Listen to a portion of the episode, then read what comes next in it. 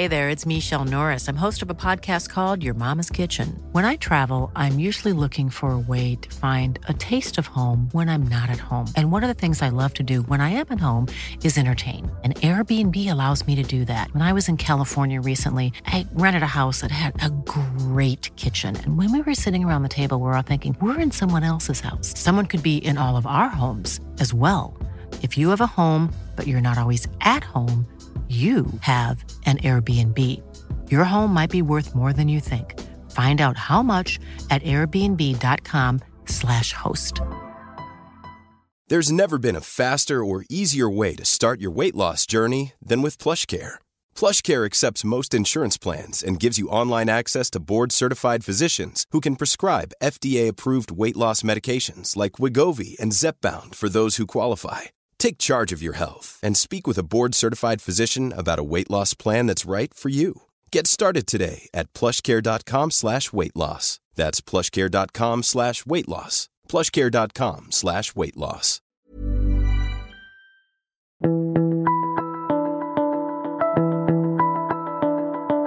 Welcome to The Mentor. I'm Mark Bouris. Gabriela Rosa, welcome to The Mentor. Thank you. Your business is called the Rosa Institute Fertility Breakthrough Program, the Rosa Institute. The Rosa Institute, absolutely. Um, you're the founder and uh, clinical director of um, that particular institute. Um, I guess kick it off and tell me what the Rosa Institute does. So we help couples overcome infertility and recurrent miscarriage even when other treatments have failed.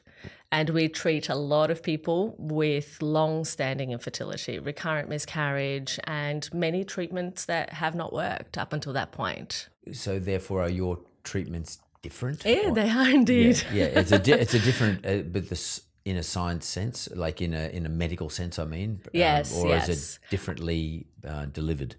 I think that it's a combination of all of those factors. So, just to give you a little bit of background, so I was originally trained as a naturopathic practitioner. I then went on to do a master's in rep- reproductive medicine and human genetics. And then from there, I went to Harvard to do a master's in public health. And I'm currently doing a doctorate in public health right now. And so, basically, the way that we work that's very different, we integrate the best of both worlds, I like to say, you know, in terms of fertility. Because if you go, the healthcare system is structured in a very specific way, which is, you know, there, there is a way in which you go, let's say, for example, you've just started trying to have a baby, it's not working, you go to your GP without much conversation in a five minute consultation, typically, you're just told, here's a referral, go and, and talk to an IVF doctor.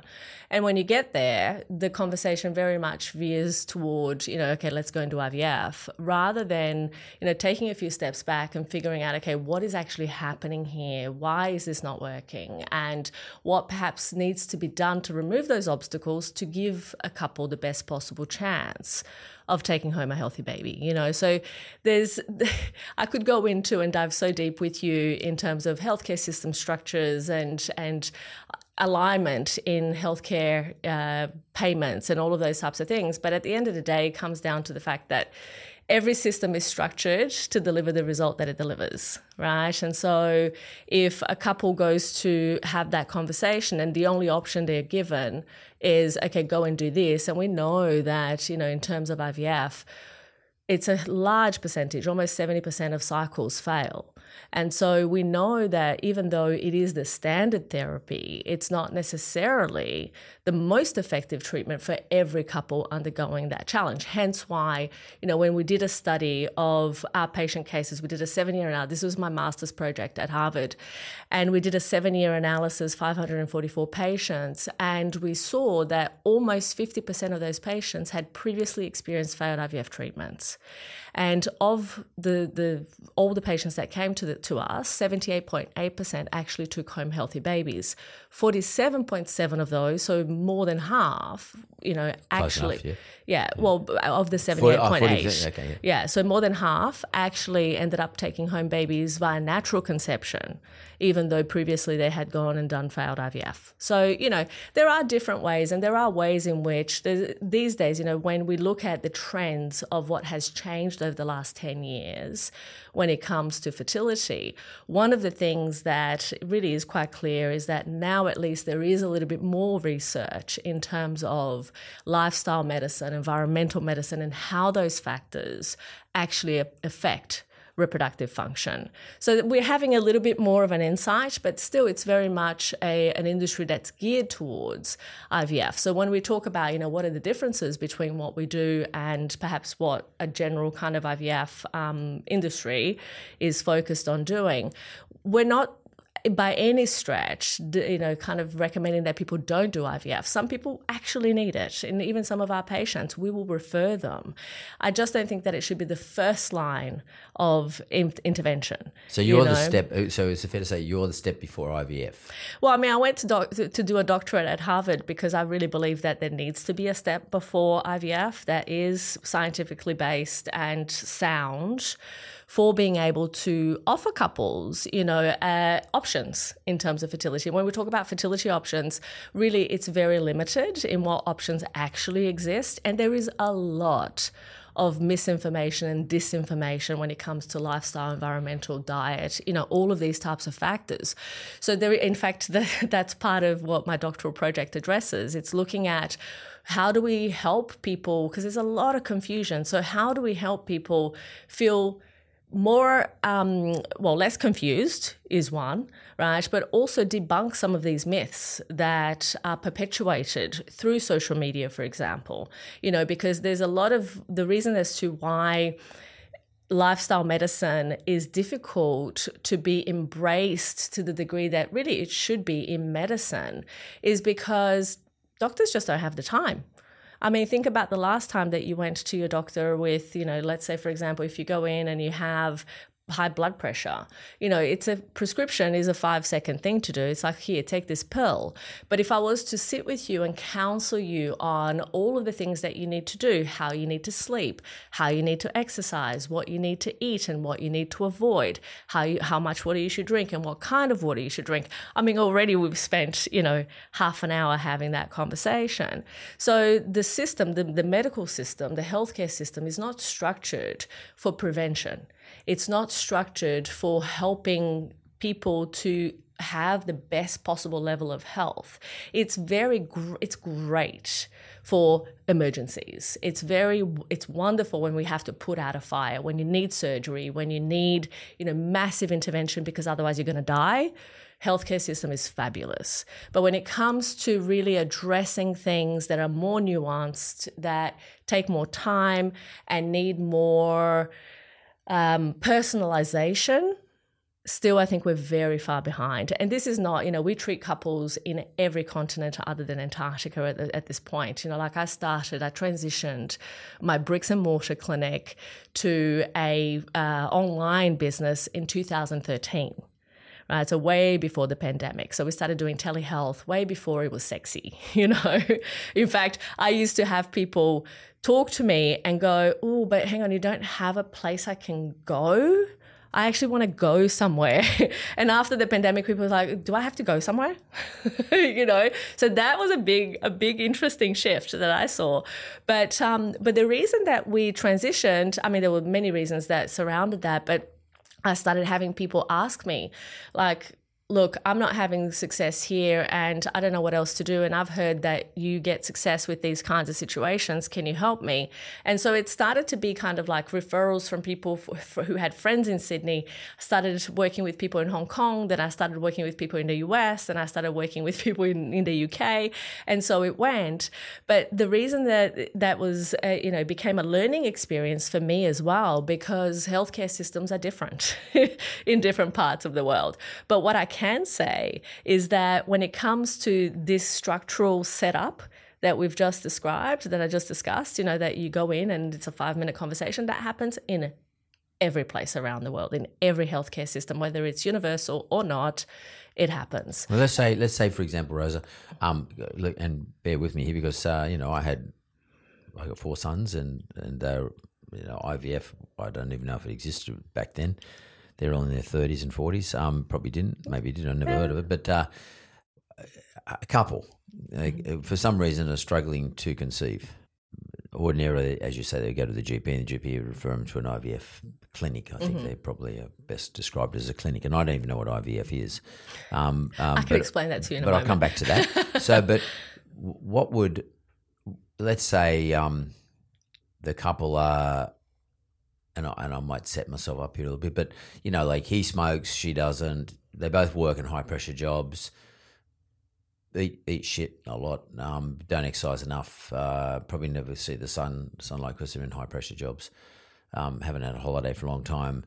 Are they the sort of signs that IVF probably can't even solve? Because before you go to IVF, I presume, and you can explain to me what IVF is, but you've got to get healthy first. Uh, you know, I love that. Okay, so what I love about what you've just said, all of that, is that you clearly don't know a lot about fertility, which is fabulous because having that conversation with someone who understands, it's it's different to having it with someone who doesn't understand. And like you, there will be many people who don't exactly understand. But you've touched on something that is the most important thing when it comes to fertility, which is a healthy body is a fertile body right? And so when you are wanting to address, not that lifestyle is treatment on its own, it's not treatment, but it is the foundation upon which we can overlay effective treatment. And so if you're doing all of those things, if you drink, smoke, do cigarette, you know, like all of those those factors are going to diminish and decrease your fertility and your ability to keep a healthy pregnancy to term. And fertility is a team sport. So already tick for you. you you know, you you hit the nail on the head. You have to have two healthy prospective parents in order to be able to have the best possible outcome. But what does that mean then, healthy prospective parents? So I'll, oh, equally, I know guys who smoke, drink, they, and they still, their wife still, or their partner managed to get pregnant. Yeah. Um, what does a healthy person mean? Or a- Okay, that's a that's a great question, and let's put it this way, because like what you said is exactly true. You know, and lots of people compare people who are having difficulty conceiving, who have gone through multiple cycles that haven't worked and mul- multiple years of infertility, with people who conceive without trying. Those are different people. Okay, so that's the first thing. Are they? Do you mean they're outliers? The They're- people who do conceive of that? Is Bo- that both both is true, right? Outliers on both ends. Yep. Because what happens is that there are people out there. In fact, most people, you know, if you look at the way in which fertility actually occurs, most people conceive without trying. In the general population, it's it is the even though we talk about infertility and there's a lot of conversations around and there's a lot of systems and and and uh, treatments and services now available to address infertility infertility is uncommon that's why it's also not something that is highly uh, invested in from a healthcare perspective from is that right? So it's it's not as common. It's not that common. No, Most no, people are it's not. fertile. Most people are fertile. One in six couples experience infertility. Right, 50%. And, you know, mm. that definitely is something that is worth noting. However, out of those people, most people in the general population conceive without trying. In fact, what happens is that, you know, if we look at across at peak fertility, it would take three conception attempts in order to take home a baby for the average person. So literally, it's have sex, get pregnant, have a baby, done. We're no longer having this conversation. When we're still having this conversation, then we need to figure out, okay, what are the factors that are getting in the way? Because it's never just one thing. Infertility and recurrent miscarriage and all of those issues are multifactorial issues, right? So you might be in a situation where you have a, an older guy who does things that are not necessarily the best thing with a 20 year old, and you're more likely to be able to actually affect a pregnancy and take a healthy pregnancy to term. But what happens is that nowadays we're seeing the opposite trend. We're seeing a situation where most people are getting pregnant much later in their reproductive You mean window. trying to in- get pregnant? Trying to get pregnant and or even getting pregnant right? Because when when we we still we we live so much longer than we used to but our biological ability to reproduce is still very much what it used to be 100 years ago. And so what happens is when you're trying to get pregnant at the age of 40 when our grandparents were you know were dying basically you know most people at the age of my grand, grandmother great great well great grandmother and before that were having babies at, at 14 they already had their third child or more hmm. right and so basically that's what was normal and natural was in terms of biological ability we now have a situation and by 40 literally people were dying right now we have a situation that we live to we're 80 but our fertility has almost, you know, kind of come to a halt at around the age of 40. So there are all of these You're talking about women. You're talking about women.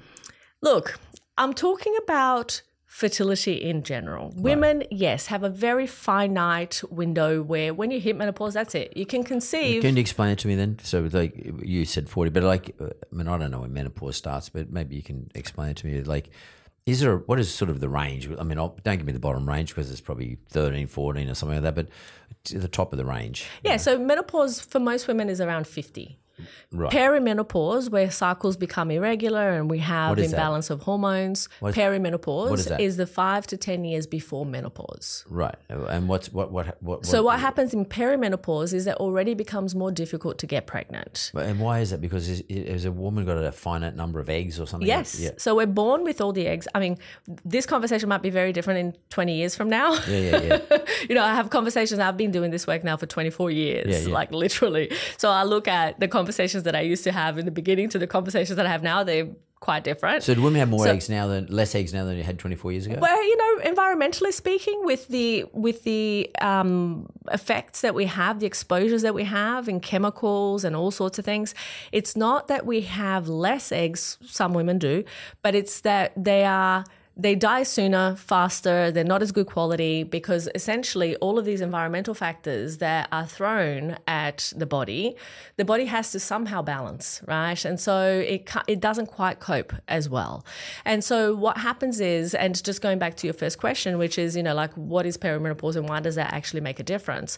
What happens with that is that if we are looking at a woman's, say, fertility ending at 50, right? And of course, we can now extend that with technology. We can get donor um, egg and have a woman who is almost any age, as long as she's healthy, have a pregnancy to term. So that's certainly possible. But she's carrying another person's Another egg that's been fertilized. That's right. It could have been by her husband or somebody else. I mean, this day, this day and age, we can have a child have five parents. You can have a donor egg, Yeah. donor sperm. Yeah. You can have a surrogate who will carry that child, and then you can have two people who are going to raise that child. right, right, right. Right. So from the technology perspective, and that raises a whole lot of ethical issues and you know a whole lot of, of conversations that we never had to have before. But can, can I, I, you, you got me fascinated. Like so on the eggs thing. Yes. Um, there's it, like a girl is born Mm-hmm. and um, a child is born female, however you put it these yes. days. uh, These days. Um, and uh, is does that child have eggs at that point? Yeah, absolutely. So let's say me, Yeah. as a girl, Yeah, when you're in born. my in my mother's womb, Yeah, yeah, yeah, when she was in her mother's womb, yeah. right? So that that's the thing because she already had all the eggs that she would ever have. Yep. In her womb when she was being gestated in her mother's womb. Right. So fertility is also transgenerational. You see, so what that means is that what you do today, the effect of the health of your fertility today, isn't necessarily what you do today. Of course, you can improve and optimize many aspects of your health and your fertility now, but there are impacts that will be had because of how what exposures your mother had and what exposures your grandmother had. You know, there's lots of research now that shows that your grandmother's diet impacts Wow. your child's. You know, in like a, a two it- generations it affects, down. It affects her child and her child's child. That's right. and perhaps your your fertility. So Yeah. and is there a I mean, like on average, if we're looking at a like a you know an x y axis and we're looking at the plotting you know various numbers of of individuals, is there like a like a, mean as to how many eggs? Like we're talking about hundred eggs? Yeah, or so 50 no, eggs, at, at we- birth we have about 300,000. Three hundred thousand eggs, Yeah. right? And how do they? I mean, how do they? Uh, I just assume someone has a pristine life. They live, you know, somewhere fantastic on a mountain, and there's no pollution, and they eat the best food and the best exercise. But h- how do they lose the eggs? Oh, they To- get to- a to the- so basically, as your cycle, women cycle every month, Yep, yep. and we have one egg that's released, One. but not one egg is recruited through the maturation process to be released. There's like 30 of them that get recruited, and then the best one wins. right? So, say it again. Say it again. Sorry. So, when when a, woman has uh, experiences her period, Yes. uh, in the menstrual cycle, there um, is a, they a lose one egg. So there's a, when when there is a period, there is the beginning of the next ovulation cycle already at play. So hormones are actually starting to recruit Oh, the the, next lot of 300,000 eggs from the or three hundred thousand. It starts to recruit. So let's say, for example, that in this cycle I've ovulated. Okay, two weeks later is I'm pregnant, or I'm going to start cycling again. At the end of that cycle, if I'm not pregnant, then more eggs start to be recruited. That recruitment process recruits for the egg that's going to be ovulated in the next cycle, recruits about 30 eggs Right. Right? Follicles. So they are then you know they start to actually all become influenced by the hormones that mature eggs. And one or two of those typically one but sometimes you know that's how sometimes you have triplets with three different eggs is because more than one egg was released. So what happens is that that maturation process occurs and it affects those hormones affects all of the 30 eggs to certain degrees right some just die they, they're not strong enough or you know they just con- they don't continue but typically in one- cycle there will be one egg that will be released and that's ovulation and then whether that egg is fertilized or not determines whether a woman's going to be pregnant at the end of that particular Or cycle. not pregnant. or not pregnant Yeah. So, and in terms of menopause, is that is that the point at which the cycle no longer produces any eggs? That's right. Zero you have eggs. no more eggs to you have no more eggs to release. Yeah. And so the body goes, okay, no more cycle. That's it. You're done. Right. So, and perimenopause does uh, is that is that just more about symptoms of menopause? Uh, You start to have symptoms of you can but have as an, symptoms. as an indicator of how many eggs you're the the eggs the- start the- to dwindle. yeah the the uh, the, the diminishing reserve. yeah the diminishing amount of eggs. That's right. So the ovarian reserve decreases. Very interesting. So, um, so, so, so I got that part right. So I just want to get my head around that bit, if you don't mind. Um, That's okay. So, so uh, I understand menopause. I understand perimenopause. Um, the fact that some women and men, or some couples, have difficulty conceiving or carrying a child through the term. Um, it- how much of our change in the way we live our lives, and I'm not talking about you know, exposure to pollution or whatever like that, uh, just the change in the way we live our lives. In other words, we tend to have kids later because you know we spend the first ten years trying to save up a deposit or we whatever. Everything's different now. Like you know, like if you go back twenty years ago, the average borrower in Australia, the average couple who borrowed in Australia were thirty, uh, were twenty seven years of age. Today they're thirty two years of age. Um, i- i- how how much of that is a factor in terms of um, the need f- the need the couples have in terms of getting um, good advice as to how to get pregnant? Yeah, look, I think Starting older, in other It's words. starting ol- older. Yeah, I think it's a huge factor. Most couples do start older, and I think that that's where the the reliance upon you know you've just gone to your GP and now IVF is the next step is because it, there is this idea societally that oh we're running out of time. Right. But the reality is that sometimes when there are, especially when there are multi complex issue situations, right? That, you know, a woman might have immunological issues or there might be very very poor sperm parameters or there are multiple health factors that are unaddressed you know like uh, there's you know anything that causes the body to be out of balance will in some way affect fertility.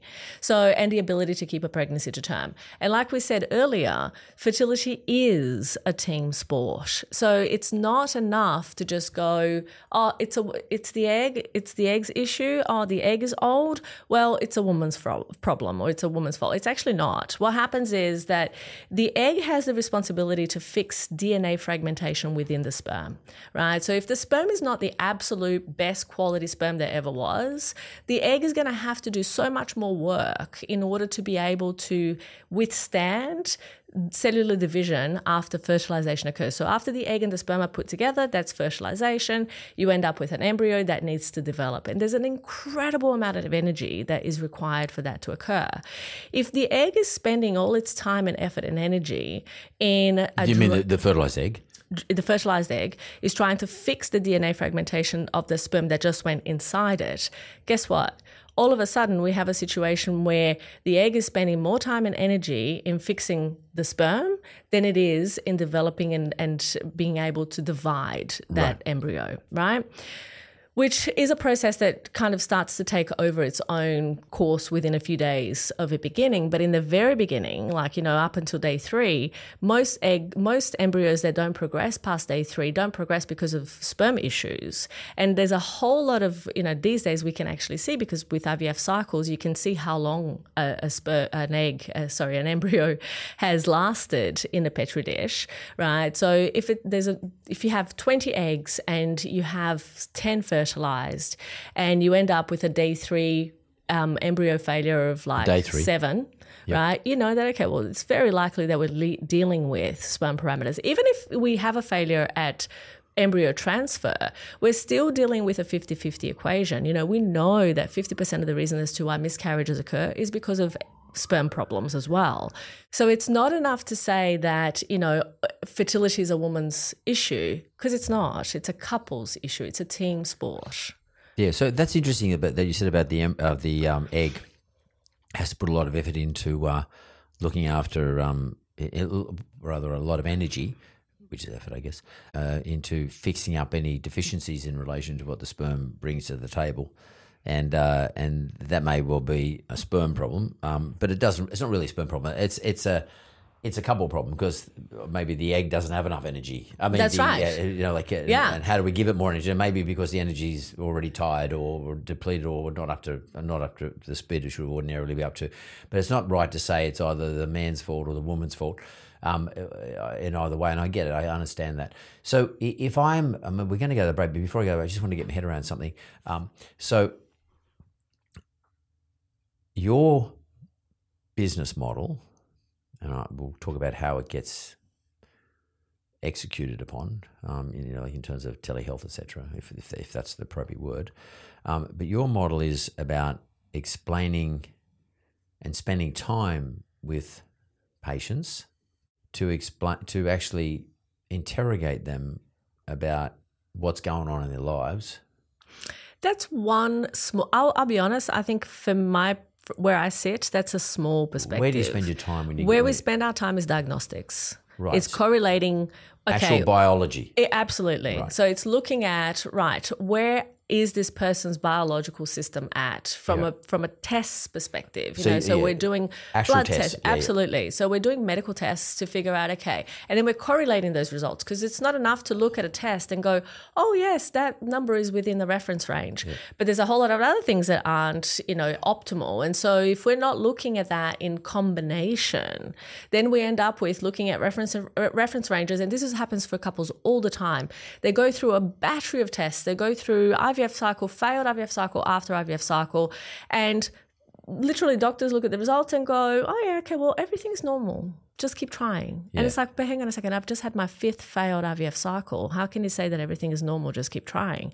You know, and I often say to patients, it's like if you had an egg, uh, uh sorry, an embryo transferred, at the time of transfer, you were pregnant. Full stop. Whether that embryo developed further into a pregnancy and whether you were able to keep that pregnancy to term, that's a different conversation. But at the time of transfer, pregnancy occurred. So, what happened that made it not continue? What made you not be able to see a positive pregnancy test? That is where the magic happens. It's in figuring out, right, what are all of the steps preceding that moment that we need to address from a biological perspective to figure out, you know, what it is that's happening and what's not working and what can be working better to get the outcome that we're looking for so that we're not repeating this cycle of failed cycle after failed cycle. So, you know, the the way and what I said before in terms of like of course, we want to utilize environmental factors, we want to uh, utilize lifestyle behaviors to our advantage. You know, like, of course, we want to ensure that couples are not drinking, smoking, doing drugs, because guess what? That's going to deplete your system, which is going to make your body have to utilize its own energy for repair and maintenance of all of your other organs and systems first. First, because that is survival. And survival is always going to be a priority when it comes to your body. Fertility is literally the thing that happens when everything else is handled, right? So if we look at how it used to be 10,000 years ago running away from the saber-toothed tiger, well, guess what? Any organ and system that is not essential for warding off immediate danger, brains, heart, muscles, you know, Close down. well, they, no, they get prioritized. So anything that is not essential It gets closed down. Closed down. Yeah, yeah, yeah. So Even immune digestion. system, except immune system. Why would you want to, you know, fight the bug inside you when the one running after is going to kill you? Digestion. Why would you want to digest your food when you're about to become Or food? why you want to have, have sex? Or why do you want to even uh, fertilize something? No, like the, you would the never think exactly. You never think of wanting to have a baby when you're running away from the saber-toothed tiger. totally. So that is essentially what So we're dealing with right issue. now. It's a huge Uh, issue. uh, therefore, uh, cortisol must be a big issue. I, well, I want to go to the break and come straight back. I mean, I want to talk about. Uh, I just want to touch on what's. I, I mean, I, I didn't realize, but the IVF, I, I didn't realize it was an industry within itself. So I want to talk about IVF as an industry. Now, who, where did it come from? How did it become such a big industry? Um, you know, and I know lots of people have gone through IVF. As you said, I know one guy went through five cycles and his partner. Um, and eventually uh, they were successful on two occasions. But nonetheless, I, I, I want to talk about this stuff. So we go straight to the break. We're going to come back.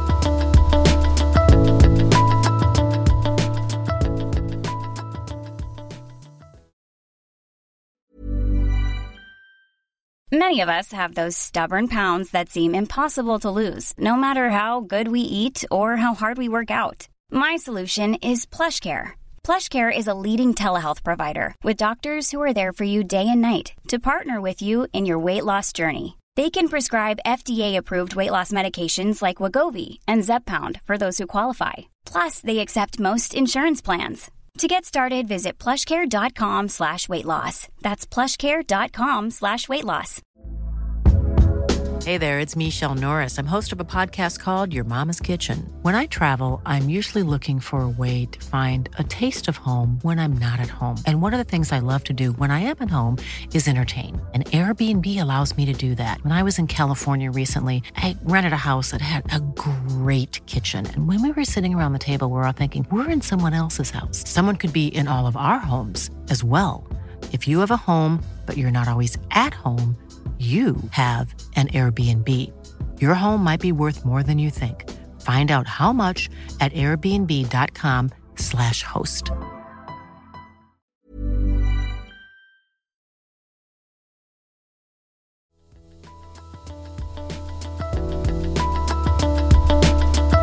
So I'm, back here now with Gabriela Rosa. She's a fertility specialist, uh, and uh, you know it's not my area of strength. Uh, mind you, I got four kids, and uh, I got three. You did grandsons. well. I got three grandsons as well. So, but like, so I must have done something right. But um, but I'm one maybe I'm one of the lucky ones, and I was much I was quite young when I tried all this, as was as were my wives. It wasn't just one; it was a couple.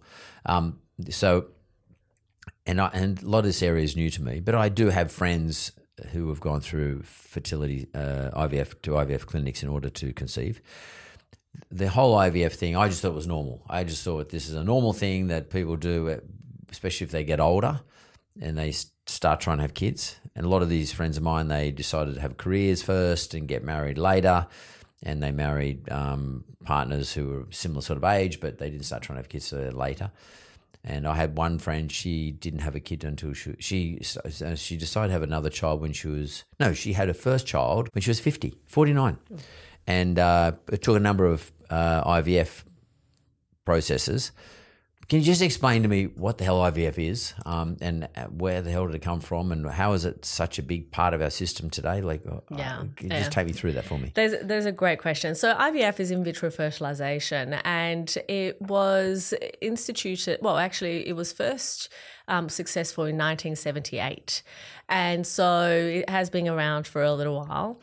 The thing about IVF is that it was developed to address tubal factor infertility. So, women who basically didn't have fallopian tubes or had blocked fallopian tubes could actually have a chance of having a baby.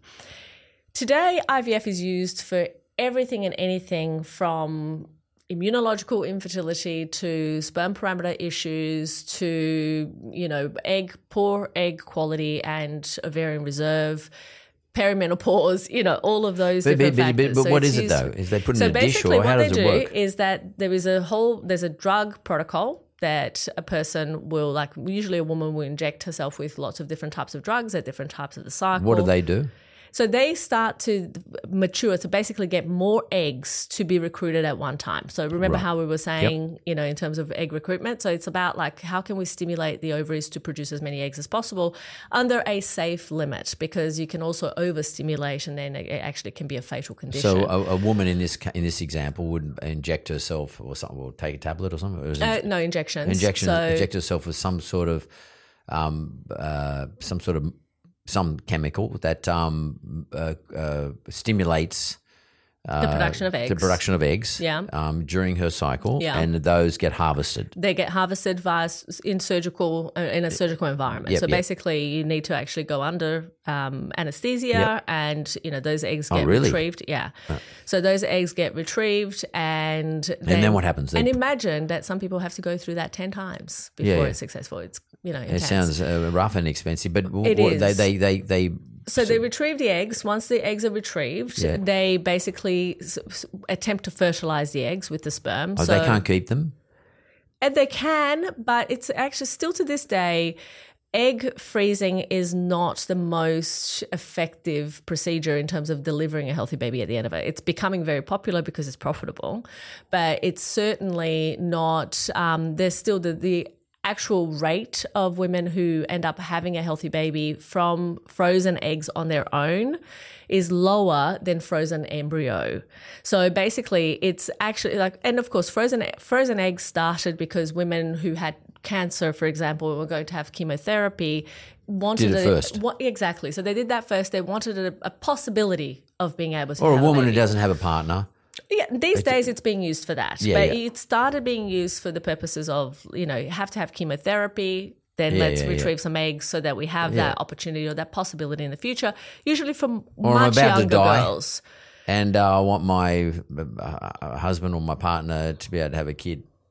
So I'll, I'm happy for eggs to be retrieved. You know, that's where the, the like ethical consideration, yeah, th those ethical considerations. I mean, in some countries around the world, that's not allowed. Really? Yeah.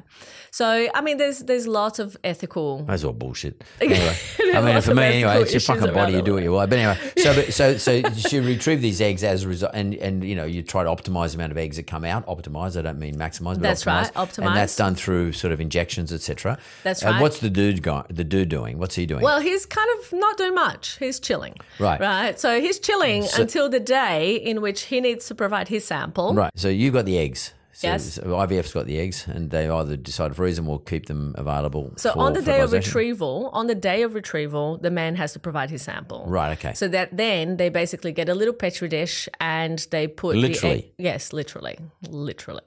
So unless it's ICSI, intracytoplasmic sperm injection, which is you get one sperm and you put it into the egg. But basically, that's done in situations where there's poor poor count, motility, morphology, so shape, how they swim. How do they get those?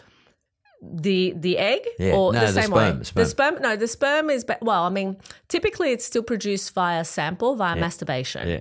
right? But in some I heard instances, someone, my my my of mine told me he got in. They had to. So this is the it. thing. So that in some oh God. instances, well, at least did, did you have to have it cut in half? Because some men do have to have it cut in half.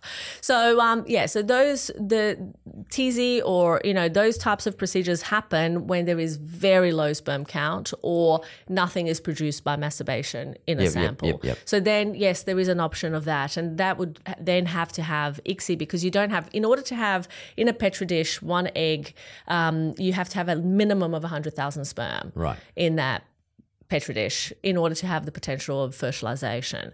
So if you don't have that many sperm, you then would be using ICSI, in which case you would re- retrieve the sperm in whatever way you can. Because sometimes you see, um, I've seen vision like videos where like is like a like what looks like to be the egg, and then something gets injected yes, into it. that's ICSI. That's actually, Mm-hmm. but that's not really how IVF or usually happens. Normally they just IVF is usually the petri dish, Right. Where put the egg, put the sperm surrounding it, let they it do go its the, thing. they do their best. Exactly. Yeah. Exactly. So Right. there's media culture that goes in there as well. Yeah. And, you know, they just leave it for a few days and observe it like in an incubator so that it's temperature controlled, it's, you know, nutrient controlled, and literally just kind of let, let it sit there and see what it does for five to six days. Right. So let's say we got that's successful, uh, either through injection or or alternatively through you know them all hanging Yeah, out yeah, together, yeah. and uh, they're in the petri dish, and then you got a you got a fertilized egg. What happens then? Do they freeze it?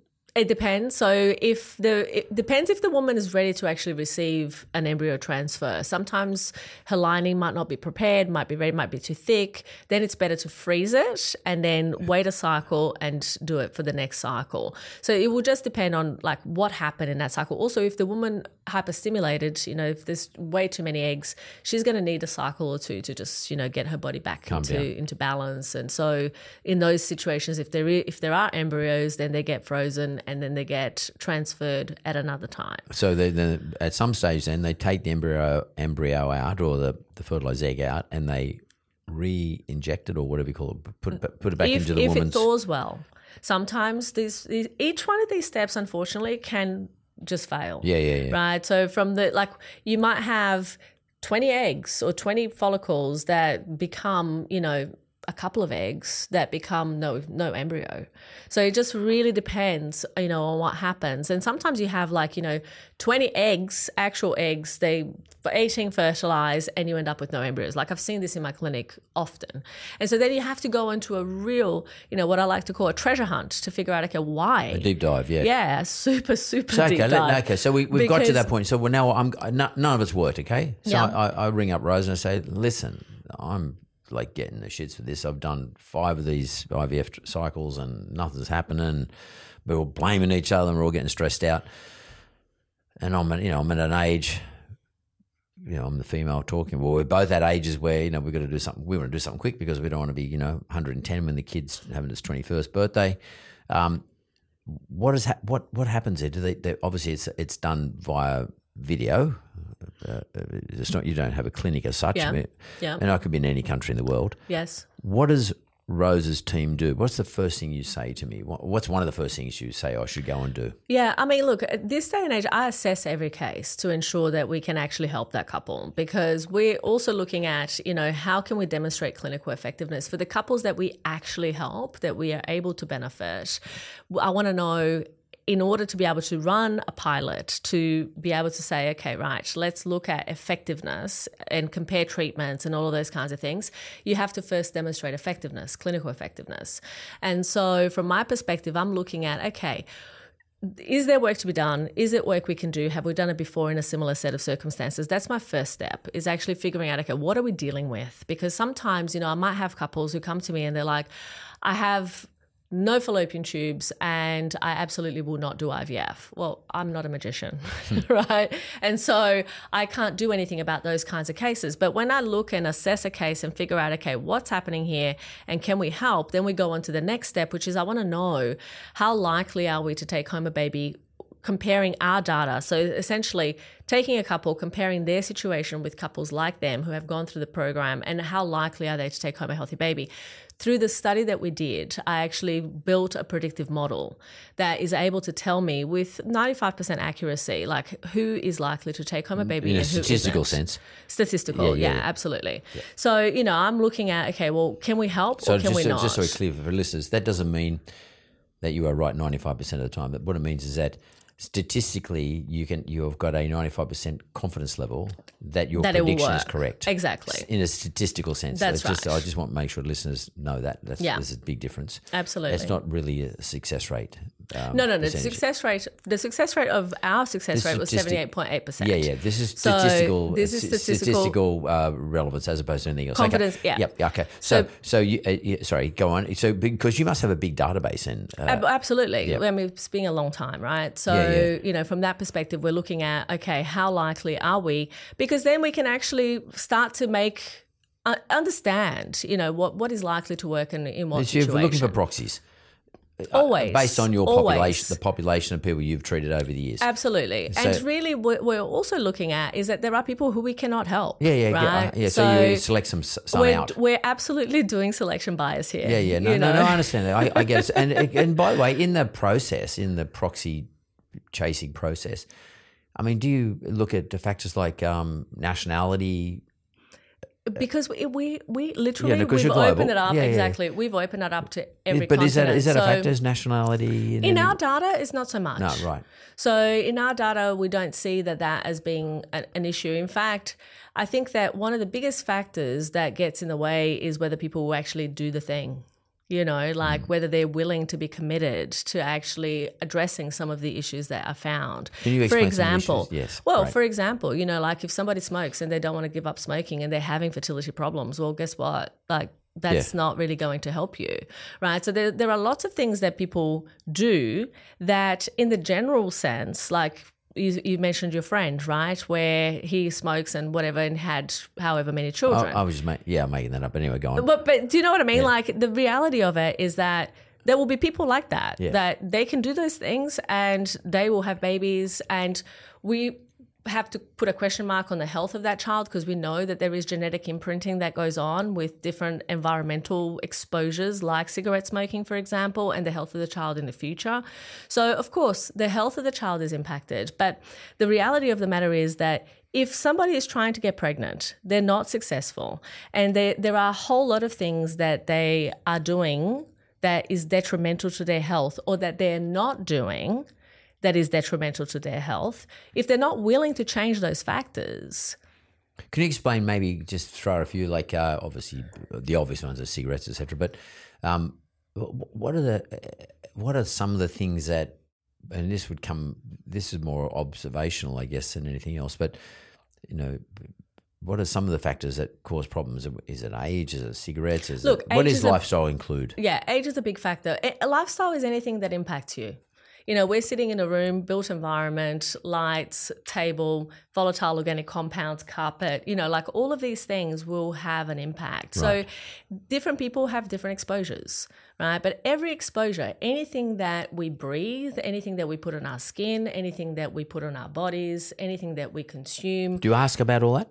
Absolutely. Yeah, we so ask you- about all of those things. So you interrogate quite deeply. We go very deep, Yeah, very yeah. deep. So you know, even from the what kind of commuting do you do? Because somebody might be doing like they might have terrible sperm, you know, from a from a like you know, and that's probably not the best way to describe it, but the sperm might be very poor quality, and they're cycling for an hour a day in peak hour traffic. yeah, yeah, yeah. Well, guess what? You've got the pressure and the heat on the testicles. You have all of the fumes, the chemical fumes from the cars all around.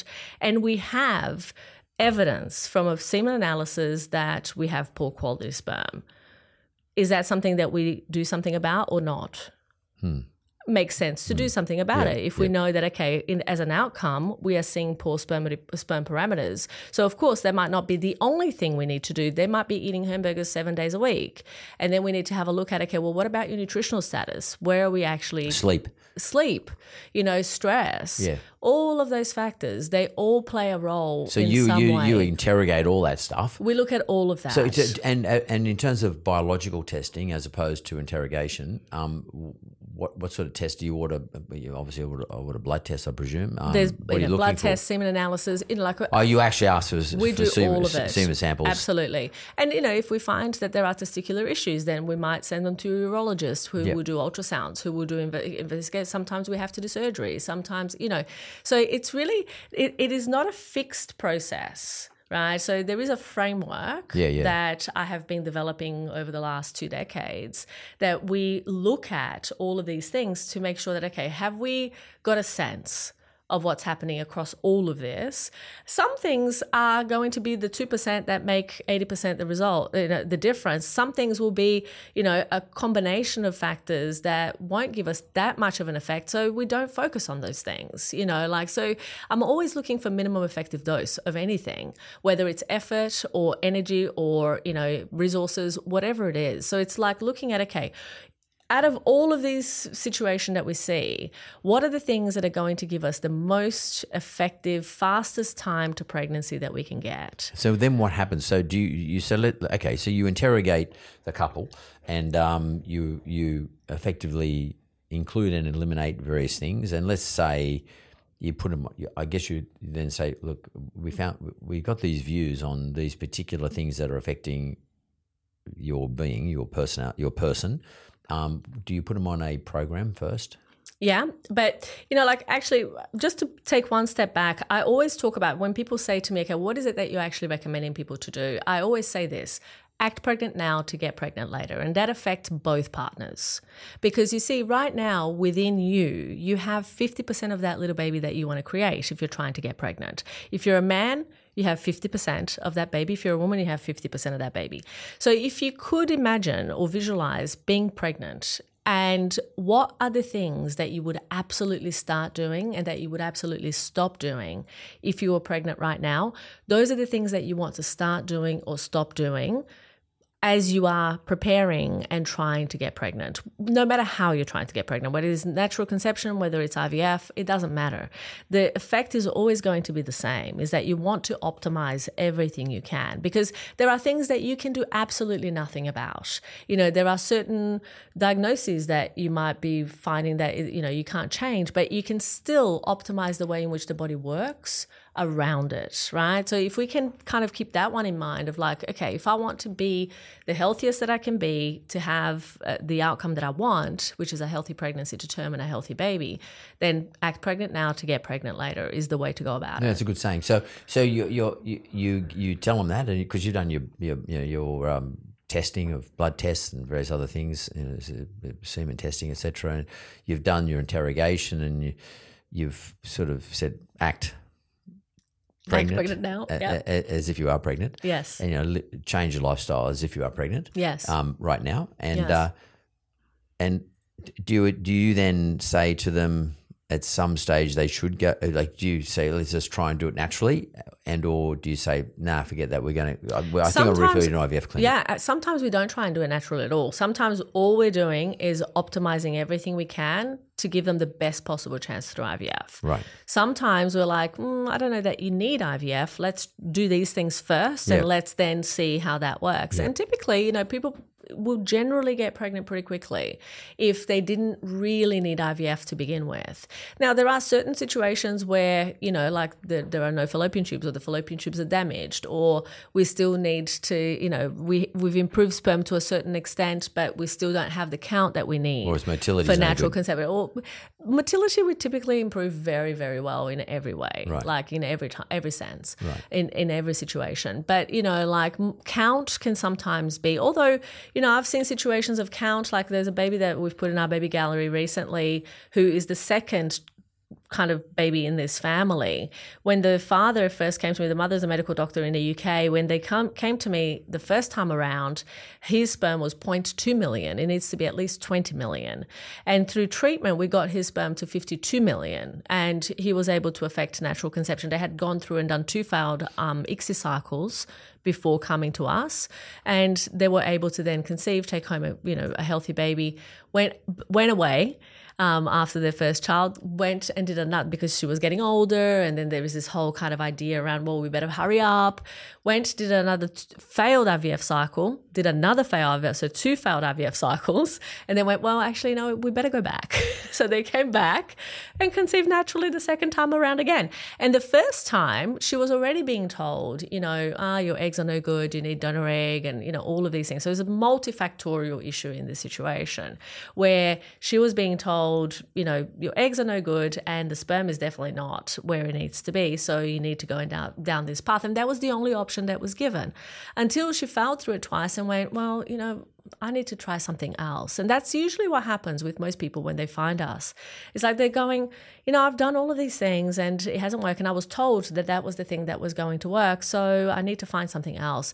The problem with that often, and this is why for me, it is so important to integrate something that is scientifically based into the healthcare system because what happens is that if you don't do that, if you don't have some kind of really robust foundational you know system or service that you actually implement you end up with like the wild west right? Where you have people who are health coaches that have had two days of training recommending flaxseed, you know, to balance your hormones. And it's like, oh, my dear Lord. You know, it becomes like, and then of course, patients become so confused who to trust. Well, it's horrible, you know, and I see this, and then they waste so much precious fertility potential and time because they're trying these things that are completely nonsensical and that will never work, right? But they think, well, you know, that influencer on Instagram said that it would, so I'm going to try it. Oh my god! so your your your your model then, um, uh, the uh, Rosa Institute, is it is it apart from um, being a a like a clinic, although it's not physical, but it's like a, it's an advisory business where you give people advice effectively after doing the interrogation and the testing as to how they can optimize their opportunity or mm-hmm. their chances. And we treat as well. And you, know, and you treat, we treat, yep. yeah. Um, but the, does the institute is it a research institute as well? we are, we yep. are, we are, and that's where we've been collecting data, you know, for all this time. And you know, my my doctoral project is kind of, like I have another year and a half of this doctorate to finish, and then I'm going to really focus on okay, what are the next steps? Where is the horizon for us? You know, and really technology is is amazing. Well, I was going to ask you about AI because I mean, I mean, I would have thought AI had a role to play in all this. Look, I think that learning machine and uh, machine, machine learning, learning, methods and you know, like data for for this kind of thing is is incredible. Well, you have and enough data we have yeah we definitely have enough data and we've we've started to dabble in it you know like these predict- prediction models that we've built and that we've created really for the purposes of actually understanding who are the best couples that we can serve so that we can then grow that but are they is but, really the the next I, step. I think you said rosa i, I think and i may be incorrect you can correct me if I'm, I'm wrong but they're not computer generated um, predictive models. They're more predictive models that you built yourself and input These stuff. no, this is a learning. This is machine oh, learning. So, so, it is okay. So yeah, yeah, yeah. you built machine. You've used machine learning to build predictive models. That's right. Um, based on the data that you have. That's right. Yeah. Okay. Okay. That's okay. Right. Well, so you are using AI. We um, are. Yeah, we are. But, but the, and AI the is not being used. I don't dial into your website what is the name of your website, by the way? Yet. You, you don't yet. Fertilitybreakthrough.com. Fertilitybreakthrough.com. I don't, but at this stage, I don't dial in and uh, put a whole lot of information in there or, or Not yet. the interrogation of the, of the software. And then the software gives me an outcome straight away. But that that's the future, is it? That is my future. Yeah, yeah, yeah. that is my future. And is that what the Rosa Institute though is um, developing? That is what we're working on right now. Because yeah. clinicians take that up though? Other clinicians I, around look, the world? To be honest, GPs, I think that I want to I want to replace myself really, you know, because really at the end of the day, I think that there is so much benefit for population levels. I mean, I'm I'm studying public health for a reason, yeah, right? Yeah. This is population yeah, level um, information that I think can benefit every human. Yeah, yeah. Right. And so from the perspective of what it is that I'm really wanting to to focus on is like, okay, how can we actually build something that is as simple as you can pick up your phone and go, these are some of the parameters, these are some of my data, and what do you recommend that I do? Yeah. And, you know, we have enough data to be able to say, right, this is what you should do. And the more people we get doing that, you get more data too. Absolutely. So, yeah, it just 100%. builds on itself. So, absolutely. And so, that's why we're selecting for couples who we can best serve. Yeah. Right. So and you want machine learning to replace you? Well, I do. Yeah. I do because I think. Yeah. I, look, I mean, the thing is, the, the the trap with machine learning is where you start to get, you know, bad data in there. Yeah. And so you need and that that's why kind of figuring out okay, how can we best select and how can we discern between what's good data for this kind of thing and what's bad data, that's going to be really important. But I think that there is absolutely, I mean, and it's being used. Um, machine learning now has been is being used for selecting the best embryo to be transferred. You know, so it's definitely something that is already being utilized at the IVF level. At the IVF level, yeah, yeah absolutely.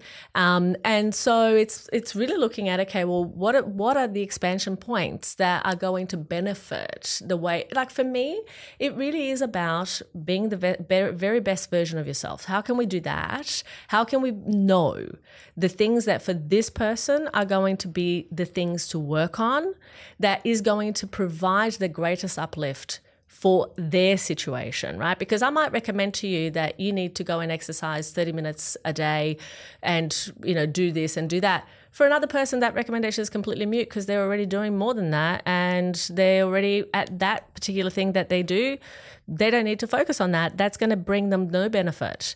But for somebody who has insulin resistance, who's a couch potato, who is doing nothing, who's eating a lot of sugar, that recommendation is going to make a huge difference. So being able to actually really discern who should get that recommendation and who shouldn't, and mind you, that's just, you know, on the on the lifestyle factor of like, you know, what do I do and versus what I don't do and what's going to make a difference because that's also another really big thing is that people don't act on things that they are recommended because they think, well, I don't think that's going to work for me. Right? So then how do we know for real Hmm. what's going to work for one person versus another and what should the recommendation be for this person versus this person and that's one of the things that we practice the most right now within the rosa institute it's actually really looking at we hold our patients' hands from beginning to baby. So it's not just advising on what you should do about lifestyle and diet and sleep. And, you know, that's sure a foundation, like I said, upon which you can overlay effective treatment. But if they do need to go down other paths, then we're actually guiding them and saying, look, for your situation, based on these things, you can do this and you can do this. If you do this, this is the pro, this is the con. This other situation gives you this. And so it's really helping people to navigate much faster than what they would be doing if they were trying to figure it out on their own. Right. And we're using various methods to do that. You know, sure, expertise is the first because that's essentially what we've done over a long period of time. But now I'm wanting to see, okay, how can we actually scale that? Yeah, and, and, and machine learning. Well, uh, uh, online, uh, digital, um, uh, effectively a bot, um, but uh, that can learn about things is probably the best way to make things accessible on a global basis. Anyway, like on more occasions, And equitable. and you can't because you can't repeat. uh, You can't build ten thousand Gabriela Rosas. No, exactly. I mean, as so, much as you'd like to be able to do that, but you can't. no, I wouldn't actually. No, no, no. The world doesn't need 10,000 of me. Well, maybe, but uh, but, it depends. If if you're the patient, um, maybe you are, you would like to be able to get access to Gabriela Rosa, especially Gabriela Rosa, especially if you're in a country like Kenya or something like that, and you're you know desperate to have a kid, and uh, you and your partner are desperate to have a kid, and um, you can't afford you, or you can't get access to you, or whatever.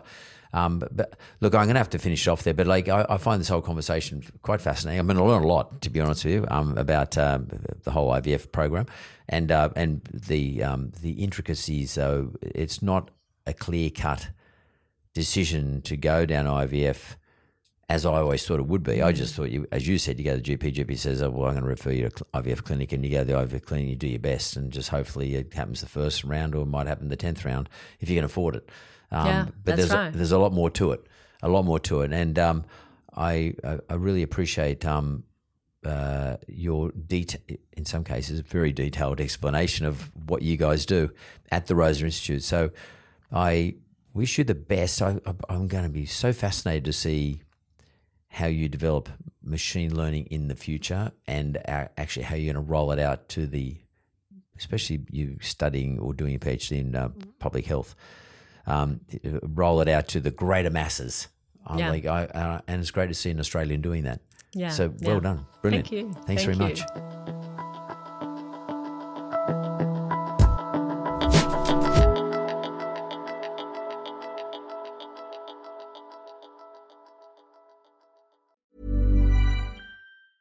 The secret to visibly firmer, summer ready skin is here. Osea's number one best selling Undaria Algae Body Oil. Clinically proven to instantly improve skin elasticity and transform dull, dry skin to silky, soft, and unbelievably glowing. Rich yet never greasy, Undaria Algae Body Oil is formulated with sustainably sourced seaweed to help replenish the skin's moisture barrier and seven nourishing active botanical oils for results you can see and feel all over. The best part? It's signature scent. A blend of freshly squeezed grapefruit, cypress, and mango mandarin transports you to sun kissed summer days. This all natural scent is unforgettable. Everything Osea makes is clean, vegan, cruelty free, and climate neutral certified, so you never have to choose between your values and your best skin. Get healthy, glowing skin for summer with clean vegan skincare from Osea. Get 10% off your first order site wide with code GLOW at OseaMalibu.com. That's O S E A Malibu.com code GLOW.